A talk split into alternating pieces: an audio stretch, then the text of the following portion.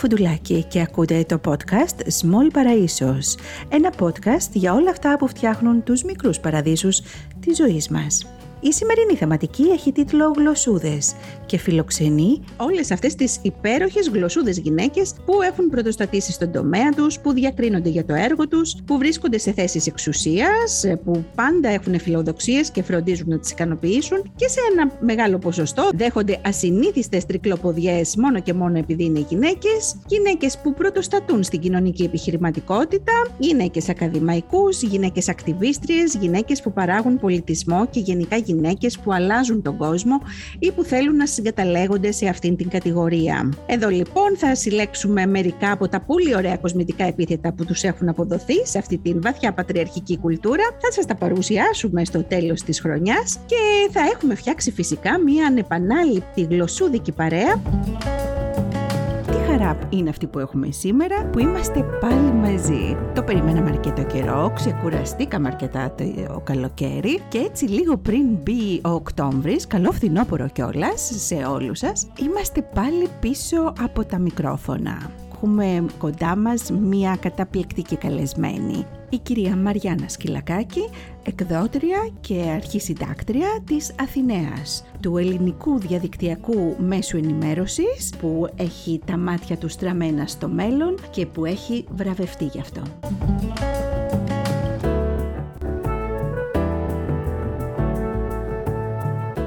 Ξεκινήσω έτσι λιγάκι την ιστορία μας για λόγους θεματικής, θα κάνω ένα μικρό άλμα και θα σας την παρουσιάσω ως μία από τις επικίνδυνες μπλοσούδες πλέον, ε, να προσθέσω εγώ, εξαιτίας της θεματικής μας, που ελπίζω ότι πολλοί ακροατές μας έχετε παρακολουθήσει την εξαιρετική εκπομπή την προηγούμενη ε, χειμερινή χρονιά στην ΕΡΤ2. Μια εκπομπή που μου μιλούσε για τις έμφυλες ανισότητες και για τη θέση των γυναικών στην Ελλάδα Ελλάδα, οπότε δεν μπορούσε να λείπει ένα τέτοιο άτομο από την εκπομπή μας, έτσι δεν είναι; Και η οποία παρουσιάζει αυτό που εμείς θα ονομάσουμε τη νέα γλωσσούδικη Αθηναία. Μαριάννα, καλώς όρισες στην εκπομπή μας. Καλώς σας βρήκα. Είναι πολύ πολύ μεγάλη μου χαρά που είμαι μαζί σας. Και εμά πολύ μεγάλη χαρά που δέχτηκες την πρόσκληση να συμμετέχεις ε, σε αυτό το team των γυναικών που έχουμε πει ότι θέλουμε να φτιάξουμε μια πολύ όμορφη γλωσσούδικη παρέα που πηγαίνει εξαιρετικά εξαιρετικά καλά και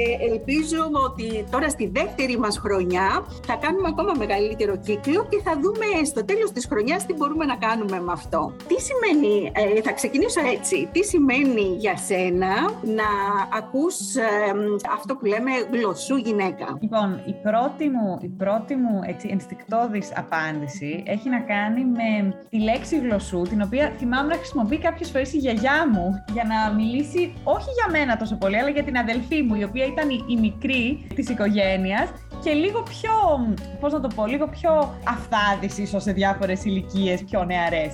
Ε, οπότε θυμάμαι να λέει είσαι μία γλωσσού. Το έλεγε με ένα συνδυασμό τρυφερότητας, έτσι, λίγο εκνευρισμού και ξεκάθαρα πλέον μπορώ να το δω και μιας έμφυλης ε, έτσι, ταμπέλας. Ε, δεν νομίζω ότι το γλωσσού λειτουργεί σε, στο ανδρικό του. Δεν νομίζω καν ότι υπάρχει, έτσι. Όχι, δεν υπάρχει, το έχουμε πιστοποιήσει.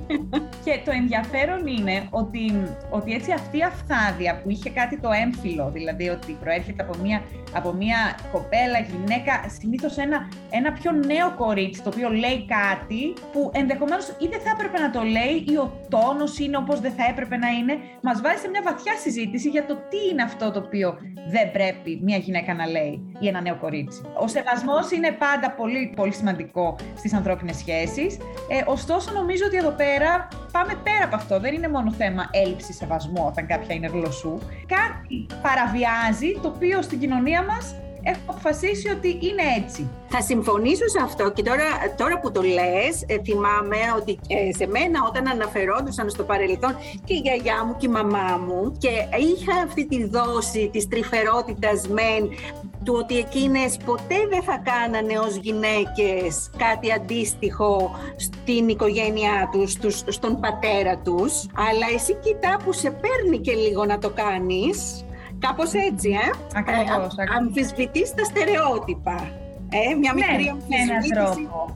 Υπάρχει σίγουρα μια τέτοια προέκταση νομίζω. Ε, ενδεχομένως όχι όταν ήμασταν ε, μικρά παιδάκια, αλλά, αλλά σε μεγαλύτερη ηλικία σίγουρα. Και το επίσης ενδιαφέρον είναι τι πρόσημο κρατάμε σε σχέση με αυτή τη λέξη, μεγαλώνοντας. Δηλαδή, αν ακούσω σε πρώτη ανάγνωση ότι κάποια είναι γλωσσού, το ένστικτό μου λέει Α, ε, έχει ξεπεράσει κάποια όρια, ε, μπορεί να είναι ενδεχομένως αγενή. Υπάρχει ένα αρνητικό πρόσημο σε αυτό. Ε, Όπως αντίστοιχα, και, και βρίσκω πολύ ενδιαφέρον έτσι, αυτό το, αυτή, αυτή τη σύνδεση, όπως αντίστοιχα οδηγηθήκαμε εμείς στη λέξη επικίνδυνες. Γιατί το επικίνδυνη προφανώς έχει αρνητικό πρόσημο ε, στην κοινωνία μας. Ωστόσο, όταν είναι να αλλάξεις κάποια πράγματα που είναι κακό κείμενα, χρειάζεται να γίνεις επικίνδυνη. Ακριβώς. Ε, χρειά... για κάποια πράγματα που δεν λέγονται ή που είναι στο περιθώριο, μπορεί να χρειαστεί να γίνεις γλωσσού ή τουλάχιστον να, να, να κινδυνεύσεις να σε πούνε γλωσσού. Οπότε και εκεί έχω λίγο αναπολύσει. Γιατί εγώ ήμουνα το, το μεγάλο παιδί της οικογένειας και πιο έτσι με τα ραντάρ μου και με τις κεραίες μου ε, πολύ πολύ ε, εξοικειωμένες στο να ε, ευχαριστώ το περιβάλλον, στο να παίρνω έτσι την επιβράβευση που πολλές φορές είναι, είναι σημαντική ε, για τις γυναίκες και πολλές φορές βλέπουμε ότι είναι ενδεχομένως ακόμη πιο σημαντική ε, σε αυτές τις ε, τρυφαίε ηλικίες και μας διαμορφώνει. Αλλά στην πορεία έχω αρχίσει λίγο και σε αυτό να αναθεωρώ. Δεν χρειάζεται να αναζητούμε συνεχώς την επιβράβευση ε, από, από, απ' έξω.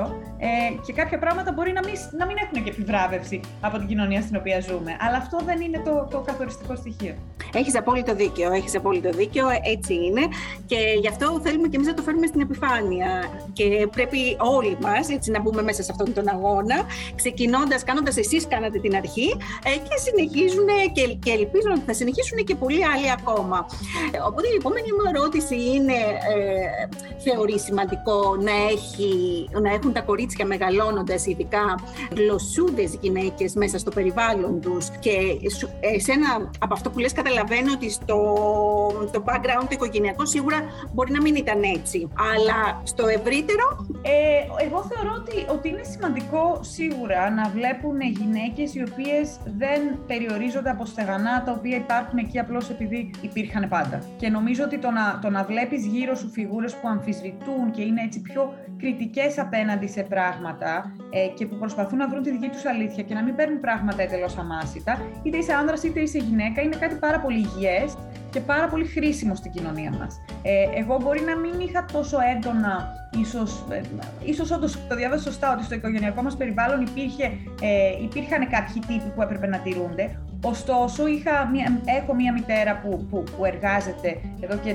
τέσσερις δεκαετίες ως δικηγόρος και πολύ πολύ ε, δυναμική στην καριέρα της, η οποία όμως ήταν και στο, και στο σπίτι και, και στο γραφείο πολύ πολύ ενεργή. Οπότε αυτό ήταν το πρότυπό μου. Μπορεί να μην το, να το, να μην το συζητούσαμε τόσο ενδεχομένως όσο το συζητάμε σήμερα. Και αυτό καταλαβαίνω ότι και για την ίδια μπορεί να ήταν πολύ πιο δύσκολο, γιατί τους προβληματισμούς που σήμερα έχουμε την ευκαιρία να μοιραζόμαστε μέσα από πλατφόρμες όπως η σημερινή, ε, αλλά και η εκπομπή μας, ε, δεν υπήρχε παλιότερα. Ε, και αυτό νομίζω έπνιγε με έναν τρόπο τις, ε, τις γυναίκες, τους δημιουργούσε πολύ μεγαλύτερη πίεση, ε, αλλά το πρότυπο υπήρχε στην οικογένειά μας, ότι mm. κανείς δεν χρειάζεται να είναι κλεισμένος σε ένα συγκεκριμένο, ε, σε τέσσερις τείχους ας πούμε κοινωνικούς και να μην κάνει παραπάνω. Και η διάθεση κριτικής και το να είναι κανείς ε, ένα ελεύθερο πνεύμα ε, και το ε, να, να, να ρωτάει, να μαθαίνει, να ψάχνει, επίσης υπήρχε πολύ έντονα και από τον πατέρα μου και συνολικά. Νομίζω ότι αυτά, αν τα έχει κανείς μέσα, μέσα στο περιβάλλον του,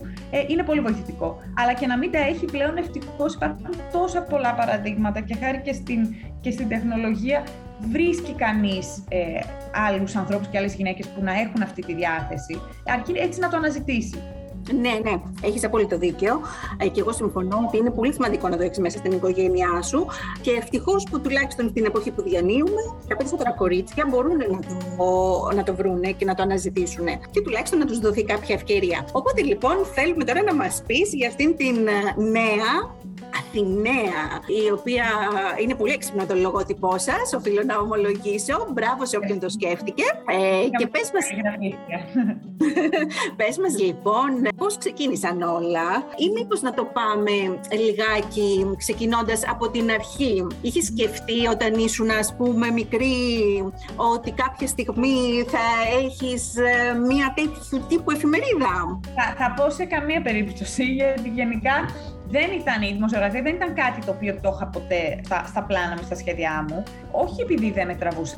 Προφανώς είναι ένα πεδίο το οποίο ε, είναι και ευρύ και δημιουργικό και, και με τεράστιες προεκτάσεις στον τρόπο που ζούμε, στον τρόπο που σκεφτόμαστε. Οπότε πάντα το έβρισκα βοητευτικό, αλλά κάπως δεν ήταν μέσα στα δικά μου άμεσα σχέδια. Δηλαδή η επιχειρηματικότητα ήταν πιο ψηλά. Ε, σπούδασα οικονομικά και πολιτικές επιστήμες, οπότε πάντα είχα λίγο το μικρόβιο προς την κατεύθυνση εκείνη. Ε, και μετά έκανα ένα Masters in Public, Public Administration, το οποίο ήταν ένα διαιτέ ε, μεταπτυχιακό για την ε, δημόσια διοίκηση. Επομένως, το τι συμβαίνει στα κοινά πάντα με τραβούσε, ε, αλλά δεν ήταν και πολύ ξεκάθαρο το πώς αυτό μπορείς να το κάνεις πράξη.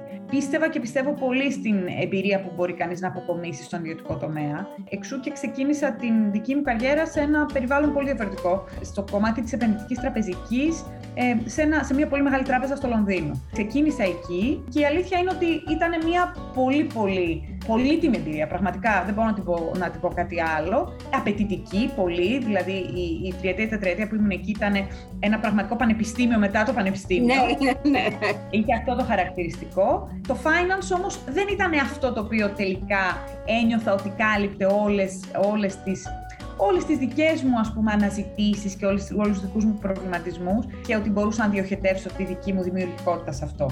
Επομένως, έχοντας στο νου ότι πλέον είχα κλείσει και μία οκταετία περίπου ε, στο εξωτερικό, ήθελα πολύ να επιστρέψω. Και για προσωπικούς λόγους, αλλά και γιατί είχα την αίσθηση ότι ότι στην Ελλάδα και δει στην Ελλάδα της κρίσης όπως ήταν τότε, υπάρχουν ευκαιρίες, πάντα υπάρχουν ευκαιρίες, γιατί οι κρίσεις έχουν πάρα πολλά στραβά, αλλά δημιουργούν και ένα περιβάλλον ένα λίγο πιο...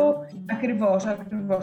Ε, και λίγο πιο, πώς να το πω, ε, influx. Υπήρχε, υπάρχει, δεν είναι τα πράγματα τόσο στεγανά όσο όταν τα πράγματα ναι, πάνε ναι, καλά. Ναι, ναι. Επομένως, είχα λίγο αυτή την αίσθηση όταν γύρισα, οπότε αποφάσισα ότι αυτό δεν θέλω να το κάνω, θέλω να γυρίσω στην Ελλάδα ε, και να δοκιμάσω κάτι επιχειρηματικό κάποια δική μου, κάποια δική μου ιδέα, ε, ενδεχομένως με μια μεγαλύτερη ομάδα, να δούμε πώς μπορούμε να την κάνουμε πραγματικότητα. Γυρνώντας λοιπόν και με αρκε... θα έλεγα περισσή άγνοια κινδύνου, γιατί δεν ξέρω αν σήμερα θα έκανα το ίδιο πράγμα, ξεκίνησα στην πορεία αυτή την προσπάθεια που είναι σήμερα η Αθηναία. Δηλαδή ξεκινώντας από κάτι το οποίο είχα δει έξω και δεν γινόταν τόσο πολύ εδώ, που ήταν ένα ε, καθημερινό newsletter, το οποίο σου αφηγείται το τι γίνεται στην Ελλάδα και στον κόσμο με ένα πολύ έτσι πιο άμεσο τρόπο και πιο οικείο τρόπο και χρησιμοποιεί το email ως, ως τη βασική σου με διεύθυνση, ε, γιατί όντως όλοι μας καθημερινά διαβάζουμε email και αν κάποιος σου ανοίξει αυτή την πόρτα, είναι μια πολύ πολύ σημαντική σχέση αυτή που χτίζεται, που θυμίζει λίγο τις εφημερίδες παλαιότερου, παλαιότερου ναι, ναι, ναι, ναι, ναι. Έχει δηλαδή αυτή τη διαφορά σε σχέση με τα portals και με, και με, και με τις ιστοσελίδες ε, που πρέπει να σκεφτείς εσύ να τις δεις. ξεκίνησε λοιπόν το newsletter, αλλά πλέον σήμερα, ε, που έχουν περάσει βέβαια αρκετά χρόνια, δεν είναι τόσο νέα η Αθηναία, όσο ήταν κάποτε. ε, Όχι, θα, ε, εσύ νομίζω ότι συντηρείς νέα. προσπαθώ, προσπαθώ. Αλλά αυτό στην πορεία εξελίχθηκε σε κάτι αρκετά μεγαλύτερο. Σήμερα η Αθηναία είναι μια εταιρεία η οποία έχει τρία ποδαράκια.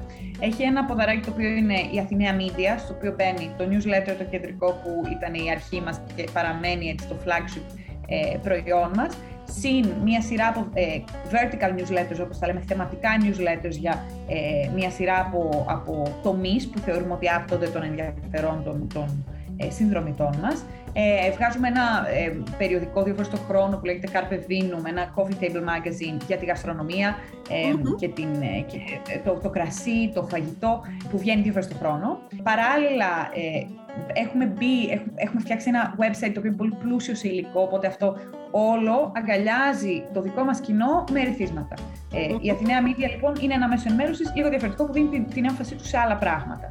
Ε, και τελευταία έχουμε μπει και σε κάποιες τηλεοπτικές παραγωγές ε, με μια σειρά από τρόπους. Το δεύτερο ποδαράκι της δουλειάς μας πια είναι η Αθηναία Research. Ε, τι, τι είδαμε στην πορεία. Καταρχήν, πριν από δύο, τρία χρόνια απορροφήσαμε μια ε, εταιρεία συμβουλευτική και ερευνητική, οπότε ξαφνικά είχαμε την τεχνογνωσία. Εγώ πάντα ασχολιόμουν με αυτά τα ζητήματα, αλλά και ως εταιρεία να κάνουμε έρευνες για ζητήματα που θεωρούμε ότι είναι κομβικά έτσι για το μέλλον mm-hmm. της Ελλάδας. Και το πολύ ενδιαφέρον εδώ είναι ότι τροφοδοτούν αυτές οι έρευνες με πάρα πολύ ωραίο υλικό την Αθηναία Media. Μπράβο, ναι, ναι. ναι. Φέτος, για παράδειγμα, βγάλαμε μια έρευνα για το χρηματοοικονομικό αλφαβητισμό των γυναικών μαζί με, την, ε, με τον οργανισμό Women on Top, που ξέρω ότι έχει, ότι έχεις φιλοξενήσει και ε, στις γλωσσούδες ε, και, και με την υποστήριξη της Παπαστράτος. Οπότε πάντα ψάχνουμε να βρούμε έναν χορηγό που να θέλει να, να βοηθήσει σε μια χή προσπάθεια ε, και έτσι βγαίνει, βγαίνουν περίπου 4 με 5 τέτοιες έρευνες το χρόνο. Και το τρίτο ποδαράκι, το οποίο είναι πιο εμπορικό, είναι η Αθηναία Narrative, που είναι καθαρά ε, υπηρεσίες επικοινωνίας, δημιουργία περιεχομένου για τρίτους πελάτες, τους οποίους, να σου πω την αλήθεια, τους συναντήσαμε στο πρώτο πόδι της δουλειάς ναι, μας.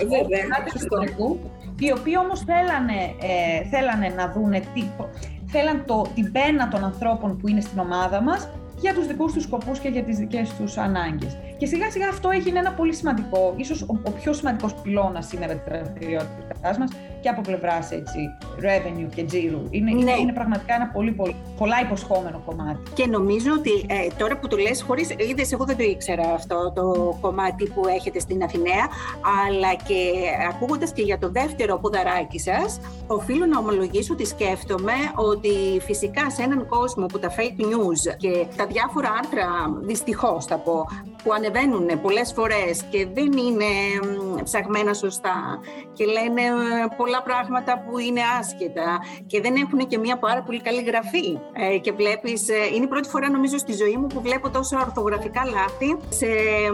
Γιατί έχει λίγη επιμέλεια. Εμείς ας πούμε στην Αθηναία έχουμε, έχουμε μια εξαιρετική επιμελήτρια, εξαιρετική επιμελήτρια που ελέγχει τα πάντα. Προφανώς έχει σημασία και η πρώτη ύλη να είναι καλή, γιατί αλλιώς ναι. γίνεται πολύ δύσκολο. Αλλά το παρατηρώ πραγματικά ακόμη και σε πολύ μεγάλα μέσα να το έχουν βγάλει αυτό από τη μέση. Δηλαδή, προκειμένου να υπάρχει ποσότητα, να ανεβάζουν ναι. συνεχώς πράγματα. Εμείς είμαστε λίγο σε μια άλλη λογική. Είμαστε λίγο. Ε, δεν χρειάζεται. Το site μας δεν θα έχει κάθε μέρα 300 καινούργια posts. Δεν έχει, δεν, δεν έχει αξία αυτό. Δεν έχει και νόημα. Δεν έχει και νόημα το να έχεις τόσες πολλές πληροφορίες, τις οποίες ο εγκέφαλος δεν επεξεργάζεται, και ίσως και αυτός είναι ο λόγος που συμβαίνουν σε, κάποιες, σε κάποια site, από το να πάρεις ουσιαστικές πληροφορίες που σε αφορούν. Και αυτό είναι και πάρα πολύ ωραίο όταν βγαίνει κάποιος στο εξωτερικό, όπως εσύ που έζησες για κάποια χρόνια και έχεις δει ανάλογα, όπως είπες ότι ήταν παραδείγματος χάρη το concept επιρροή από την, ε,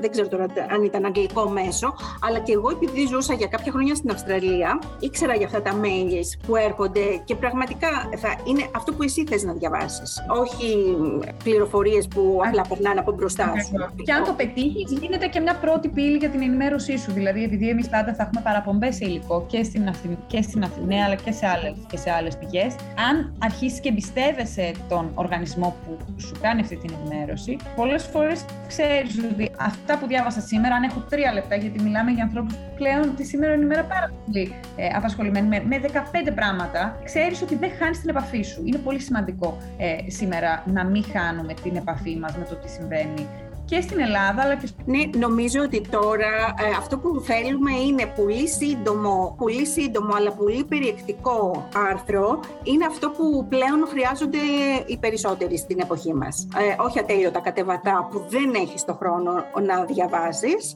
και επειδή υπάρχει και πολλή πληροφόρηση, αλλά κάτι πολύ πιο μεστό. Λοιπόν, οπότε να ξαναγυρίσω τώρα, μια που ανέφερες λοιπόν ότι ζούσες και τόσα χρόνια στην, ε, στο Λονδίνο και ήσουν και σε μια πολύ απαιτητική και ανδροκρατούμενη θα πω δουλειά, το γενικότερο της πλαίσιο. Θέλω να μου πεις για το πώς το έζησες από άποψη συμπεριφοράς, εμποδίων, τι εμπόδια, τι είδους εμπόδια υψώθηκαν και ποιες ήταν οι κινήσεις που έκανες εσύ τόσο στο εξωτερικό και αντίστοιχα στην Ελλάδα.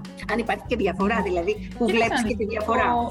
Ναι, θα σου πω, ε, Καταρχήν να πω ότι όταν εγώ ξεκίνησα ε, στην, στη, στην Goldman Sachs που ήμουνα, ήτανε, ήμασταν πραγματικά εισάριθμα αγόρια κορίτσια στην τάξη των αναλυτών που ξεκινάμε, γιατί κάθε χρόνο γίνεται μία, ε, έτσι, οι προσλήψεις γίνονται με έναν ιδιαίτερα ισότιμο τρόπο. Τους ενδιαφέρει πολύ, πολύ αυτό. Οπότε, να, πούμε, αυτό είναι κάτι το οποίο δεν ξέρω πόσο συστηματικά το κάνουν οι ελληνικές εταιρείες. Πλέον πολύ περισσότερο. Ε, αλλά, πολύ περισσότερο, αλλά ακόμα είμαστε στην πολύ αρχή. Απλώς ενδεχομένως στην αρχή να είναι και πιο εύκολο. Με ποια έννοια, ότι τα χρόνια εκείνα, όταν έχεις μόλις τελειώσει το πανεπιστήμιο, ε, η διαφοροποίηση μεταξύ. Εγώ δεν την ένιωθα. Το λέω πολύ ειλικρινά. Μεγάλωσα λίγο σε μια λίγο προηγούμενη γενιά από αυτήν εδώ που έρχεται τώρα και έχει πολύ πιο μεγάλη ενασχόληση με αυτά τα ζητήματα από μικρή ηλικία, κάπως θεωρούσα ότι τα έχουμε λύσει. Ε, και το λέω, το λέω έτσι ευθαρσός, γιατί έχω αναθεωρήσει πλήρως τα τελευταία χρόνια. Αλλά όταν ήμουν, ας πούμε, 18, 19, 20 και σπούδαζα πολιτικές επιστήμες, οπότε μιλούσαμε για αυτά. Δεν είναι ότι δεν ήταν στο, στο, στα ενδιαφέροντά μου.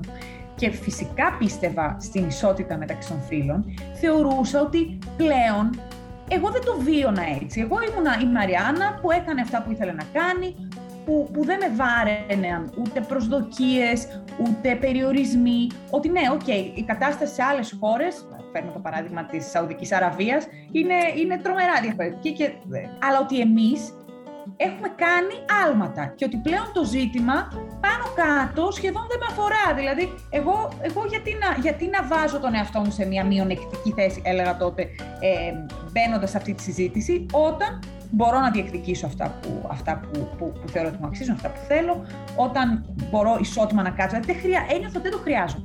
Λοιπόν, το λέω όλο αυτό γιατί τα πρώτα έτσι χρόνια, πάλι σε ένα ανδροκρατούμενο περιβάλλον, μπορούσα να κοιτάξω γύρω μου και να δω ότι οι γυναίκες ήταν πολύ λιγότερες καθώς κοιτάζαμε πιο πάνω στην, ε, στη σκάλα της ιεραρχίας. Ε, μπορούσα να δω ότι υπήρχαν φορές που είχε έρθει κάποιος από άλλη ομάδα και με έβλεπε καθισμένη. Εγώ ήμουν η μόνη στην ομάδα μου γυναίκα και με ρώταγε για τον, ε, τον προϊστάμενό μου, που είναι, αν ξέρω το πρόγραμμά του, να, να, θεωρώντας ότι είναι η γραμματέας του και όχι μια αναλύτρια. ε, που δεν υπάρχει τίποτα, τίποτα στραβό φυσικά με το να είναι κάποια γραμματέας ή κάποιος γραμματέας, αλλά εν προκειμένου έμπαινε ένα, στερεό, ένα, μια, ένα έμφυλο στερεότυπο, ότι για να είσαι μικρή κοπέλα ε, και να κάθεσαι σε αυτή τη θέση, σε αυτό το γραφείο, μάλλον ο ρόλος σου είναι αυτός. Ε, επομένως, έμπαινε κατευθείαν στη, στη λογική του να, του να μην ρωτήσει, να μην του περάσει καν από το μυαλό ότι μπορεί εκείνη την ώρα εμένα ε, να με φέρει σε δύσκολη θέση. Το είχε συμβεί δύο-τρεις φορές. Τότε το έβλεπα ως ένα ενοχλητικό, χαριτωμένο, κοίτα να δεις που, που, που, που, τα καταφέρνω όμως. Κάπως με μια. Με, με, λίγο σαν να είναι και λίγο μαγιά το ότι είσαι, το, το, το είσαι εκεί, το ότι είσαι στον κρατούμενο χώρο, το ότι τα βγάζεις πέρα, το ότι ε, σου μιλάνε οι άντρε κανονικά και δεν έχεις κάποιο ζήτημα. Τι γίνεται τώρα, όλα αυτά μέσα σου αφήνουν ένα αποτύπωμα και όλα αυτά, νομίζω μετά όταν περνούν τα χρόνια αρχίζεις και βλέπεις συμπεριφορές και τις διαβάζεις διαφορετικά και στον εαυτό σου αλλά και στους, και στους άλλους. Για παράδειγμα, χρόνια αργότερα, διαβάζοντας για έρευνες ε, ως προς το πώς οι γυναίκες τοποθετούνται σε μία συνάντηση ε, με πολλούς γύρω τους, άρχισα να συνειδητοποιώ ότι και εγώ πολλές φορές τότε ήμουνα αρκετά λιγότερο επιθετική ή ε, ας πούμε η επιθετική είναι ίσως η λάθος λέξη, αλλά ότι έπαιρνα, ε, έλεγα πολλά συγγνώμη, να σας εξηγήσω, να, να προσπαθούσα έτσι να βάλω φίλτρα. Ναι αυτό το ισότιμο, δηλαδή που κάποιος και καλά κάνεις και χρησιμοποιείς και την, και την λέξη επιθετική. Γιατί επιθετική συμπεριφορά έχουν οι άντρες όταν πάνε να κλείσουν μια συμφωνία, παραδείγματος χάρη. Αλλά αν πάνε να το κάνει αυτό μια γυναίκα, αυτό το επιθετικό θα έχει αρνητικό πρόσημο. Έτσι δεν είναι; Και τι γίνεται τώρα, εγώ δεν έχω τίποτα ακριβώς. Εγώ δεν έχω τίποτα ε, απέναντι στο να είσαι επιθετικός. Γιατί κάποιες φορές το να είσαι επιθετικός χρειάζεται. Ή μπορεί ένας άνθρωπος να μπορεί να καταφέρει πολλά πράγματα χωρίς να είναι επιθετικός. Ο καθένας έχει τον τρόπο του, έχει τις δεξιότητές του, έχει, έχει, έχει, έχει πραγματικά ανεξάρτητα από το φίλο του έναν, ε, μία προσέγγιση. Το ζήτημα τώρα εδώ είναι όταν η προσέγγιση αυτή αναγκαστικά βαρύνεται από έμφυλα στοιχεία και προκαταλήψεις και ένα μεγάλωμα το οποίο τελικά είναι περιοριστικό. Γιατί μπορεί εγώ, και βλέπω τη μεγάλη διαφορά, όταν νιώσω άνετα, είμαι εξίσου επιθετική με έναν άντρα ε, από πλευράς ε, έτσι. Ε, θα μπορούσε κανεί να πει ακόμη και γλωσσού, όπως λέγαμε νωρίτερα. Ε, δεν έχω κανένα πρόβλημα να πω τη γνώμη μου, δεν έχω κανένα πρόβλημα να επιμείνω, δεν έχω κανένα πρόβλημα να ε, αντιδράσω. αλλά σε ένα λίγο πιο επίσημο ή άβολο ή άγνωστο καινούριο περιβάλλον, το βλέπω ακόμη σήμερα που είμαι, που, που είμαι αρκετά πιο συνειδητοποιημένη σε αυτό, ότι έχω ένα κράτημα που συχνά άνδρες δεν το έχουν. Είναι ίσως μία έξτρα αυτοπεποίθηση, δεν ξέρω τι είναι αυτό, αλλά εντοπίζω ότι το εντοπίζω ως κάτι κοινό με πολλές γυναίκες με τις οποίες το έχω συζητήσει. Είναι κάτι το οποίο προκύπτει και ερευνητικά ε, από τη βιβλιογραφία, ότι, ότι αλλάζουν οι γυναίκες σε αυτά τα περιβάλλοντα και προσπαθούν να συμπεριφέρονται με ένα χι τρόπο.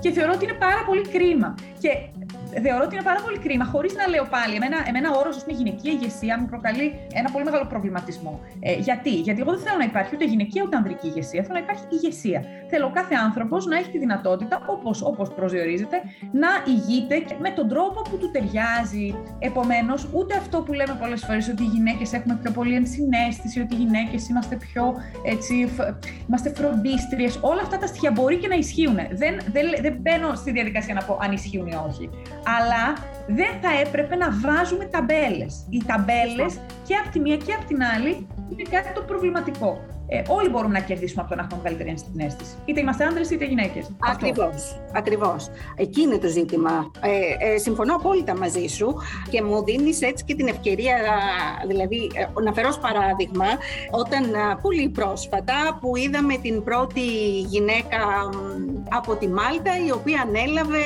την Ευρώπη. Και πάρα πολλοί αμέσως χαρήκανε που γυναίκα στην ηγεσία.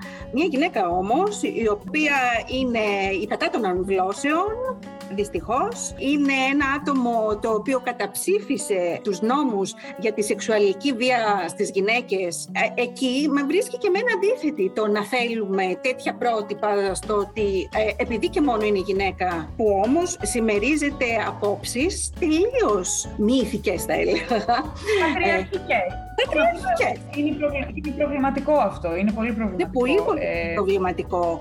Και ε, εμένα με προβληματίζει πολύ οι οργανώσεις που αμέσως επειδή θέλουν να υποστηρίξουν μια γυναίκα που ε, καλά κάνει από άποψη ε, δουλειάς και ε, μπορεί να έχει αυτή τη θέση, αλλά όμως πρέπει να κοιτάξεις και τα υπόλοιπα πίσω από αυτό. Δεν μπορεί να πεις ότι επειδή μόνο η γυναίκα σε αυτή τη θέση είναι στο OK. Και θίγεις ένα τεράστιο ζήτημα σε σχέση με το τι συμβαίνει όταν οι γυναίκες αποκτούμε ισχύ και επιρροή. Ε, τα ζητήματα αυτά εξακολουθούμε να τα έχουμε έτσι top of mind, ε, παραμένουν προτεραιότητα ή κάποια στιγμή αρχίζουν και μπαίνουν σε δεύτερη μοίρα. Ε, αυτό είναι ένα πολύ πολύ έτσι, δύσκολο για μένα πεδίο, γιατί κάποιες φορές, τώρα δεν θα μιλήσω για, για, για, για τη συγκεκριμένη πολιτικό, αλλά συνολικά βλέπουμε ότι υπάρχει ένα κόστος όταν μιλάς για ζητήματα ισότητας, έμφυλης ισότητας, ως μια γυναίκα στην κοινωνία μας. Προφανώς θα υπάρξουν πάρα πολλές γυναίκες που θα πούνε ε, επιτέλους να τα πούμε, να τα συζητήσουμε, να έχουμε ανθρώπους που μας εκπροσωπούν και, και κάνουν πράγματα σε αυτή την κατεύθυνση. Αλλά υπάρχουν και πάρα πολλοί άνθρωποι που θα το βρουν υπερβολικά, θα βάλουν την ταπέλα της ε, φεμινίστριας με κακή έννοια. Εγώ φεμινίστρια είμαι, δεν θεωρώ ότι, ότι, ότι οποιοδήποτε πιστεύει στην ισότητα ε, των φίλων θα πρέπει να δηλώνει φεμινίστρια ή φεμινιστή. Αλλά Ακριβώς. ότι έχει μια ταμπέλα αρνητική και μια χρειά αρνητική στην Ελλάδα είναι στα όρια του, ε, της προσβολής, να σε πούμε, ναι, ναι. Λοιπόν, υπάρχει ένα, υπάρχει ένα κόστος ε, και υπάρχει και ένας κίνδυνος, αν θέλεις, να θεωρήσει κάποιος ότι είσαι ένας, ε, μια προσωπικότητα μονοθεματική, ότι είναι το μόνο πράγμα που σε ενδιαφέρει, ότι είναι η μόνη σου ατζέντα. Και για ένα πολιτικό αυτό μπορεί να είναι προβληματικό, το καταλαβαίνω. Ωστόσο, κάποιος πρέπει να, να, να, να σπρώξει ώστε να αλλάξουν κάποια πράγματα. Γιατί το ζητάει η κοινωνία. Και πολλές φορές αισθάνομαι ότι δεν, δεν βρίσκουμε... Πολλές γυναίκες μπορεί να φοβούνται κιόλας να έχουν έναν, να αρθρώνουν έναν ξεκάθαρα έτσι, ε, ε, λόγο φεμινιστικό όταν βρίσκονται σε αυτές τις θέσεις εξουσίας. Ε, ενδεχομένως και για να μην ε, εκτενήσουν άνδρες ψηφοφόρους ή, ή γυναίκες ψηφοφόρους που δεν είναι τόσο πολύ έτσι, ε, αφυπνισμένες σε αυτά τα ζητήματα.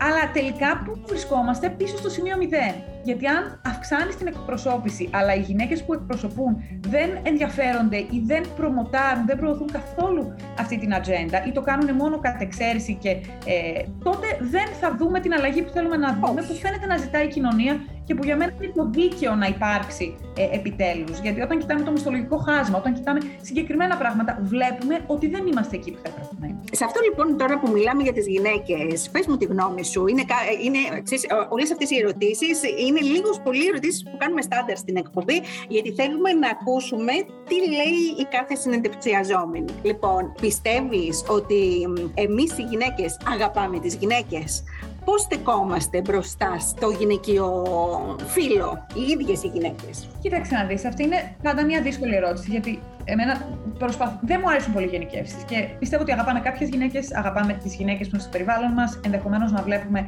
κάποιες γυναίκες με, με γενεοδορία, με θετικότητα, ε, γιατί νιώθουμε ότι έχουν κοινά μαζί μας. Αντίστοιχα όμως και άνδρε θεωρώ ότι μπορούμε να δούμε με αυτόν τον τρόπο.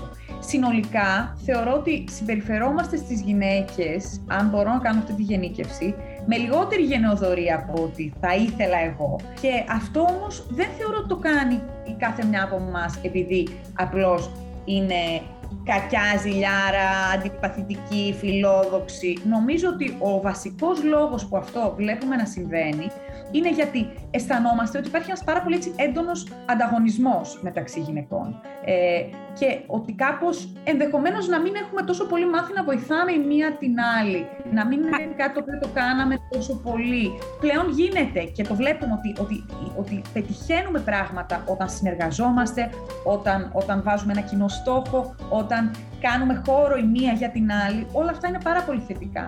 Αλλά νομίζω ότι όταν ε, ολόκληρες γενιές γυναικών που, ας πούμε, στον επαγγελματικό χώρο ένιωθαν ότι δεν υπήρχε αρκετός χώρος για τις ίδιες, ίσως είχαν αυτή την τάση να και να υιοθετούν ε, χαρακτηριστικά και έναν τρόπο συμπεριφοράς που θύμιζε, που ταίριαζε πιο πολύ με το ανδροκρατούμενο περιβάλλον στο οποίο βρίσκονταν, αλλά και ε, ότι, okay, περνάω εγώ μπροστά, δεν με νοιάζει αν κλείσει η πόρτα πίσω.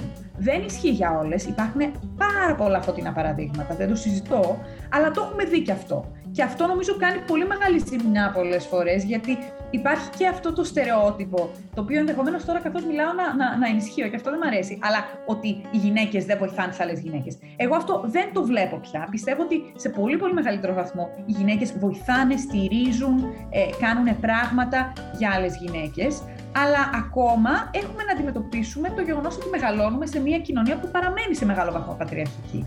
Και τα ένστικτά μας κάποιες φορές δεν είναι ε, έτσι, ε, αυτά που ενδεχομένως θα, θα, θα, βοηθούσαν για να πάμε παρακάτω. Μα αυτό είναι και το, το θέμα εδώ πέρα. Ότι η περιφορά μας, η ανταγωνιστικότητα απέναντι στις γυναίκες ε, βασίζεται σε αυτό το πατριαρχικό μοντέλο το οποίο έχουν εγκαλουχηθεί. Γι' αυτό είναι πολύ σημαντικό. Η κριτική που ασκούμε η μία στην άλλη.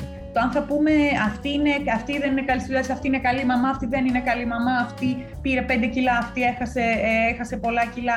Όλη αυτή η ενασχόληση, θεωρώ, στην οποία δεν βγάζω τον εαυτό μου απ' έξω, νομίζω ότι είναι κάτι που δυστυχώς όλες μας, όλες μας.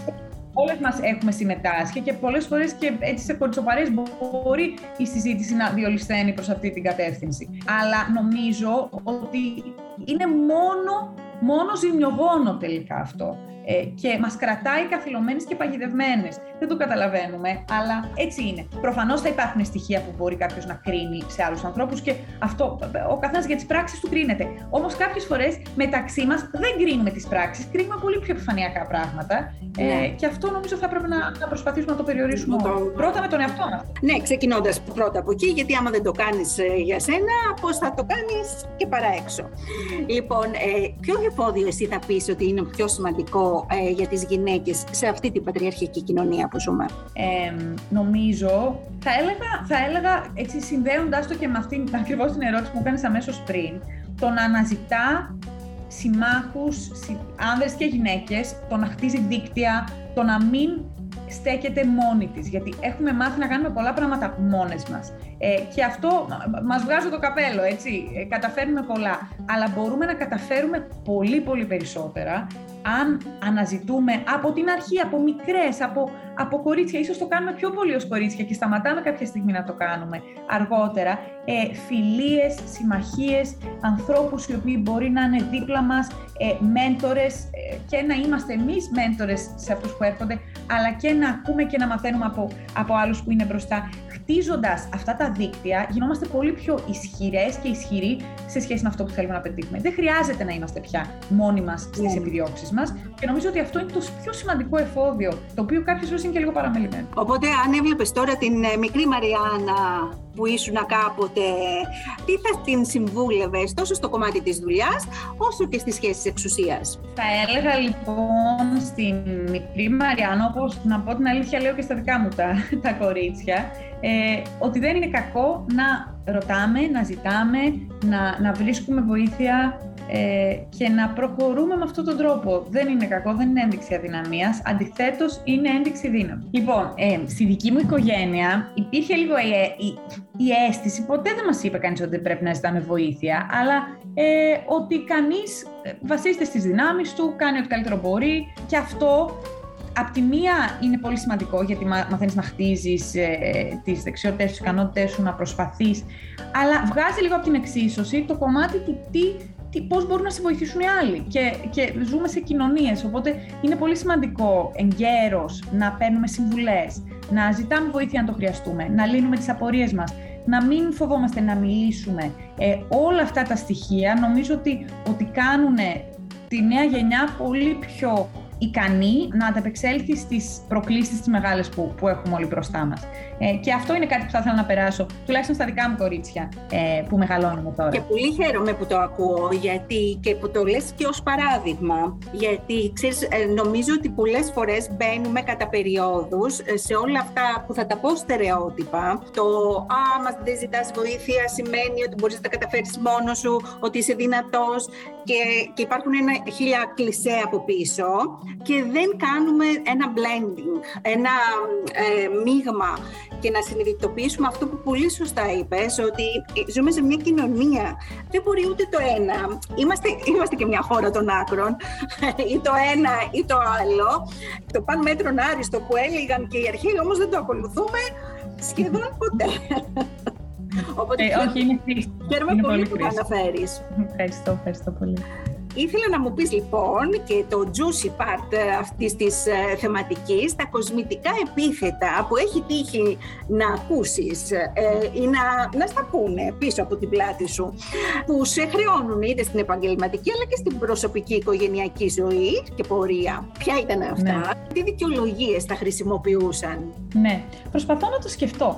Ε, νομίζω ότι, ότι κάποιες φορές έχω ακούσει το ότι είμαι λίγο, και αυτή είναι πολύ στην τσίτα, ότι είμαι πολύ, ότι δεν, δεν χαλαρώνω ποτέ ή, ή ότι, ότι είμαι λίγο εργασιομανής. Αυτά δεν είναι ωραία πράγματα απαραίτητα να τα ακούς για τον εαυτό σου. Δεν νομίζω ότι κανείς νιώθει ιδιαίτερα χαρούμενος να αισθάνεται ότι είναι στην τσίτα ή ότι είναι.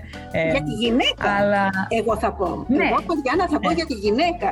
Γιατί αν ακούσει ένας άντρα το ότι είναι εργασιομανής, είναι πολύ θετικό, έτσι δεν είναι; Ναι, ναι. Ε, έτσι είναι, έτσι είναι. Νομίζω υπάρχει ακόμη πολύ έντονο αυτό. Ε, Επίσης, ε, ενδεχομένως φταίει και το δικό μας ε, αισθητήριο. Για παράδειγμα, ακούγοντας εγώ με δύο μικρά παιδάκια και ένα τρίτο που έρχεται ότι είμαι εργασιομανή, μου χτυπάνε 15 καμπανάκια το τι έχω κάνει με τα παιδιά μου. Ε, Μήπως την ίδια ώρα που μου λένε εργασιομανή, που το μανή δεν είναι ποτέ, η μανία δεν είναι κάτι το οποίο το λέμε ποτέ ως θετικό, αλλά εν πάση περιπτώσει, ε, μήπως εννοούν ότι έχω παρατήσει τα παιδιά μου, ότι δεν τους δίνω αρκετή φροντίδα. Ε, και μπορεί να μην το λένε αυτοί, μήπως όμως όντως ισχύει. Δηλαδή μπαίνεις σε ένα πίστευτο τρυπάκι, το οποίο Εντάξει, νομίζω το, το, το, το, το συναισθάνεται κάθε γυναίκα που έχει, που έχει παιδιά και σίγουρα και οι γυναίκες που δεν έχουν, νομίζω μπορούν να καταλάβουν ποια είναι, ποια, ποια είναι αυτή η δυσκολία. Έτσι, αλλά νιώθω ότι είναι, είναι λες, και, λες και πάνε και χτίζουμε, χτίζουμε ένα έτσι μανδύα, χτίζουμε μια, μια πανοπλία για να προχωράμε και να μην μας πειράζουν κάποια από αυτά τα πράγματα. Και πρέπει να πω ότι είμαι αρκετά τυχερή γιατί δεν έχω βιώσει πράγματα που, ε, και εμπειρίες που έχω ακούσει από άλλες γυναίκες που είναι πολύ πιο οδυνηρές και βαριές, έτσι. Αλλά παρόλα αυτά, αυτά τα μικρο, αυτές, αυτές οι μικροεπιθετικότητες που λέμε ή τα, ε, τα μικροστερεότυπα και που δεν γίνονται ποτέ με σκοπό εκείνη την ώρα το πιστεύω. Δεν γίνονται σκοπό να σου διαλύσουν την αυτοπεποίθηση, να σε κάνουν να νιώσεις ότι είσαι ε, κακή μητέρα ή ότι είσαι κακή εργαζόμενη ή ότι είσαι κακή επαγγελματίας. Γίνονται en passant, καθώς, καθώς μιλάμε, μας ξεφεύγουν και μερικά τέτοια. Αλλά τραυματίζουν τον άνθρωπο. Ε, έχουν ένα αποτύπωμα στη, στην ψυχή τους, στον τρόπο που βλέπει τα πράγματα. Και επειδή είναι πολλά και μικρά, για κάποιους είναι και μεγαλύτερα, νομίζω ότι, ότι σιγά σιγά γινόμαστε όλο ένα, χτίζουμε αυτή την πανοπλία. Προσπαθούμε να μην μας πειράζουν, προσπαθούμε να μην, ε, να μην μας επηρεάζουν ε, αυτό παίρνει χρόνο.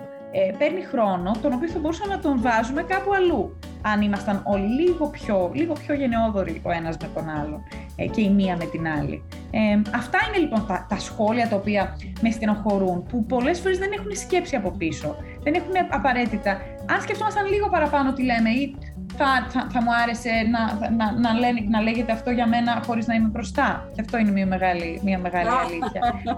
Νομίζω ότι θα βάζαμε, ότι θα ήταν, τελικά θα μας έμεινε πιο πολύς χρόνος για πιο δημιουργικά πράγματα από το να, από το να προσπαθούμε να προστατευτούμε απέναντι ε, σε, όλες αυτές, σε όλες αυτές τις ατάκες και σε όλες αυτές τις μικροεπιθέσεις που, που εντάξει, okay, τις πρώτες ξεπερνάς. Αλλά και γιατί; Νομίζω, και νομίζω ότι απλά πρέπει ε, μέσα από αυτή την ε, κουβέντα που κάνουμε για αυτές τις μικροεπιθέσεις να συνειδητοποιήσουμε το πλαίσιο στο το οποίο βρίσκεται από πίσω. Και είναι αυτό το πατριαρχικό πλαίσιο, το οποίο έχουμε συνηθίσει, παραδείγματος χάρη, να θεωρούμε ότι μια γυναίκα που δίνει αρκετό χρόνο στη δουλειά της υπάρχει περίπτωση να παραμελεί τα παιδιά της. Ενώ ένας άντρας που το κάνει αυτό δεν συμβαίνει. Και μέσα σε αυτό φυσικά εκείνη τη στιγμή μπορεί να μην το λες για να πληγώσεις κάποιον, αλλά επειδή έτσι έχεις μεγαλώσει, αυτό είναι που σκέφτεσαι και αμέσως το βγάζεις. Πρέπει λοιπόν να μπούμε σε αυτή τη διαδικασία το ότι τι σημαίνει αυτό, από πού προέρχεται αυτή μας η σκέψη για μια γυναίκα. Οπότε είναι καλό να τα λέμε και να τα υπενθυμίζουμε και να, και να τα συζητάμε. Αυτό είναι το, η αρχή, η αρχή, νομίζω είναι, είναι το ίνισιο του παντός αυτό, το να αρχίσουμε να το εντοπίζουμε στη δική μας συμπεριφορά. Εγώ πάντα, πάντα εκεί ξεκινάω, είναι το πιο δύσκολο. Ε, δεν έχω γνωρίσει έτσι, συνειδητοποιημένο άνθρωπο σε αυτά τα ζητήματα που να λέει ότι εγώ δεν, δεν, δεν υποπίπτω ποτέ σε τέτοιου είδους ε, ολιστήματα. Ο, οι, περισσότεροι, οι περισσότεροι που μεγαλώνουν σε μια κοινωνία θα, θα, θα, θα πούμε κάτι που έχει τέτοια χαρακτηριστικά στερεοτυπικά ή σεξιστικά ή μία σειρά από έτσι, αρνητικά. Ε, αλλά το θέμα είναι να αρχίσουμε να το βλέπουμε, να το εντοπίζουμε στη δική μας συμπεριφορά, να προσπαθούμε να το διορθώσουμε στη δική μας συμπεριφορά και ενδεχομένως να το διορθώσουν και άλλοι. Ε, γιατί έτσι μόνο θα πάμε μπροστά, νομίζω. Ε, ναι, ελπίζω. Ε, γιατί είδες και πόσα βήματα και τα έχεις αναφέρει και εσύ στην, στο περιοδικό. Γίνονται προς τα πίσω αυτό τον καιρό. Και ναι. αυτό είναι εμένα και κάτι που με προβληματίζει, γιατί πολύ συχνά έτσι συζητάμε ότι όσο κάποιος διεκδικεί κάτι, τόσο ε, βάζουν μπροστά και ένα πολύ μεγάλο τείχος, που όπως ε, είχες πει και πολύ χαρακτηριστικά, ε, αυτό το τείχος γίνεται στις συντηρητικές ομάδες πολύ, πολύ ήσυχα, πολύ... Ε, μεθοδικά, υπόγεια, ναι, ναι, ναι. Ούτως ώστε δεν το παίρνεις χαμπάρι ότι χτίζεται και ενισώνεται επειδή εσύ διεκδικείς κάτι. Ε, είναι πολύ τρομακτικό. Είναι πολύ τρομακτικό και νομίζω ότι, ότι αυτό είναι ένα μήνυμα για όλες μας και όλους μας. Ε, τίποτα δεν είναι δεδομένο, δυστυχώς. Είναι λάθος να θεωρούμε ότι είναι δεδομένα αυτά τα δικαιώματα τα οποία έχουμε μάθει. Εγώ μεγάλωσα να θεωρώ ότι είναι απόλυτα δεδομένα.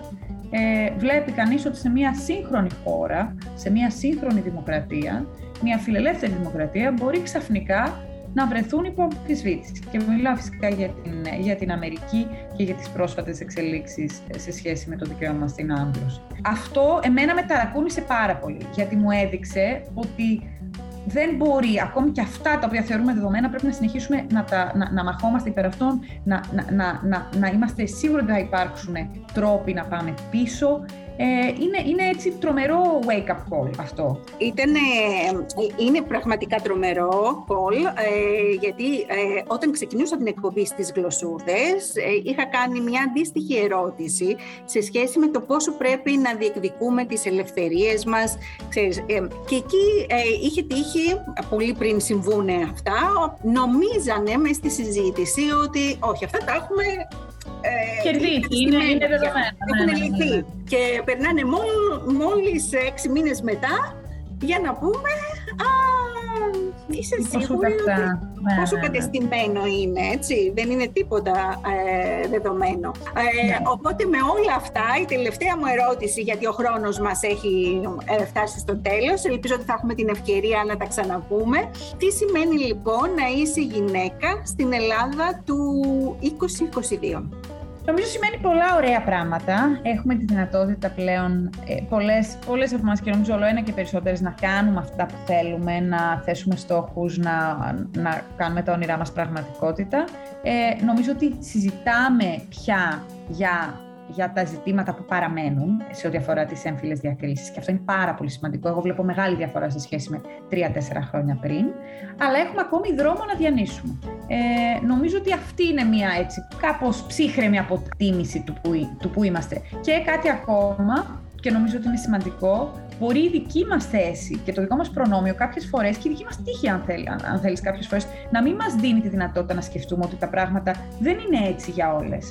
Είναι πάρα πολύ σημαντικό να ανοίγουμε τα μάτια μας και να προσπαθούμε να καταλαβαίνουμε ότι επειδή απλώς εμείς ζήσαμε κάτι με έναν τρόπο και δεν έχουμε συναντήσει τόσες διακρίσεις ή μπορεί να, να μην στάθηκαν τόσο μεγάλο εμπόδιο στη δική μας ζωή και καριέρα, αυτό δεν σημαίνει ότι όλοι αντιμετώπισαν τις ίδιες συνθήκες. Ε, και όταν έρχεται η έμφυλη διάκριση να ε, συμπέσει με ζητήματα οικονομικής ανθεκτικότητας, όταν έρχεται να, να συμπέσει με ζητήματα ε, εργασίας, αρχίζουν τα πράγματα να γίνονται πολύ πιο δύσκολα. Ε, και πρέπει να το καταλαβαίνουμε αυτό και πρέπει να, είμαστε, να δείχνουμε πολύ μεγαλύτερη κατανόηση μία στην άλλη, νομίζω. Χαίρομαι που το λες και το ε, σημειώνεις, γιατί και, αυτό, ε, και ο ρόλος αυτών των εκπομπών που κάνουμε είναι αυτός.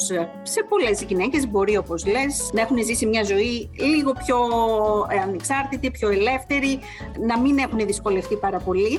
Και ε, αυτοί, εσείς δηλαδή, οι συνεντευξιαζόμενες μας, ε, είστε τα μοντέλα ε, που πρέπει με κάποιο τρόπο να νιώθουν ότι είναι κοντά τους. Και με αυτό που λες, ακριβώς έρχεσαι πολύ πιο κοντά. Ε, γιατί όταν καταλαβαίνεις τι περνάει ένας άλλος που δεν είναι στη δική σου θέση, έχει, έχει μεγάλη αξία για αυτόν που σε ακούει. Έστω να προσπαθείς να καταλάβεις. Το να καταλαβαίνεις πάντα δεν, ναι, είναι, δεν, δεν είναι εύκολο. Αλλά, αλλά, αλλά έστω να προσπαθείς. Νομίζω είναι μια αρχή και αν το κάναμε όλοι λίγο περισσότερο, νομίζω τα πράγματα θα πάνε πολύ καλύτερα. Ωραία, λοιπόν, οι κροάτριες και οι ακροατές μας λοιπόν, που θα κάνουν κλικ για να λάβουν το mail της Αθηναίας; Θα μπουν στο αθηναία.com και πάνω πάνω αριστερά γράφονται στο newsletter ε, και θα μας λαμβάνουν στο inbox τους κάθε μέρα. Ωραία. Με αυτά τα καταπληκτικά άρθρα λοιπόν από την ε, Μαριάννα Σκυλακάκη και την ε, Νέα Αθηναία και όλη την ομάδα ε, εκεί. Σε ευχαριστούμε πάρα πολύ που ήσουν σήμερα στην εκπομπή μας. Εγώ ευχαριστώ πολύ, πολύ μεγάλη μου χαρά. Αγαπητές ακροάτριες και αγαπητοί ακροάτες, αυτό που θα πάρουμε σήμερα από την συνέντευξή μας με την κυρία Μαριάννα Σκυλακάκη είναι το ότι πρέπει να είμαστε γενναιόδορες απέναντι στις γυναίκες, οι γυναίκες προς τις γυναίκες, αλλά και φυσικά στην πατριαρχία που ζούμε το καλύτερο που έχουμε να κάνουμε είναι να, να ανοίγουμε τέτοιου είδους συζητήσεις, να ακούμε και να βλέπουμε πρόσωπα που αφισβητούν το περιβάλλον γύρω τους και να είμαστε ένα από αυτά. Εγώ θα ευχαριστήσω προσωπικά τη Μαριάννα που ήταν σήμερα μαζί μας και είχαμε αυτή την καταπληκτική κουβέντα. Ακούσατε το podcast Small Παραΐσος με την Γεωργία Φουντουλάκη. Ένα podcast για τους μικρούς παραδείσους της ζωής μας. Ακολουθήστε μας στις πλατφόρμες Spotify, Google Podcast και Anchor και στα social media της εκπομπής μας για να μην χάνετε τα καινούργια επεισόδια μας. Γεια σας!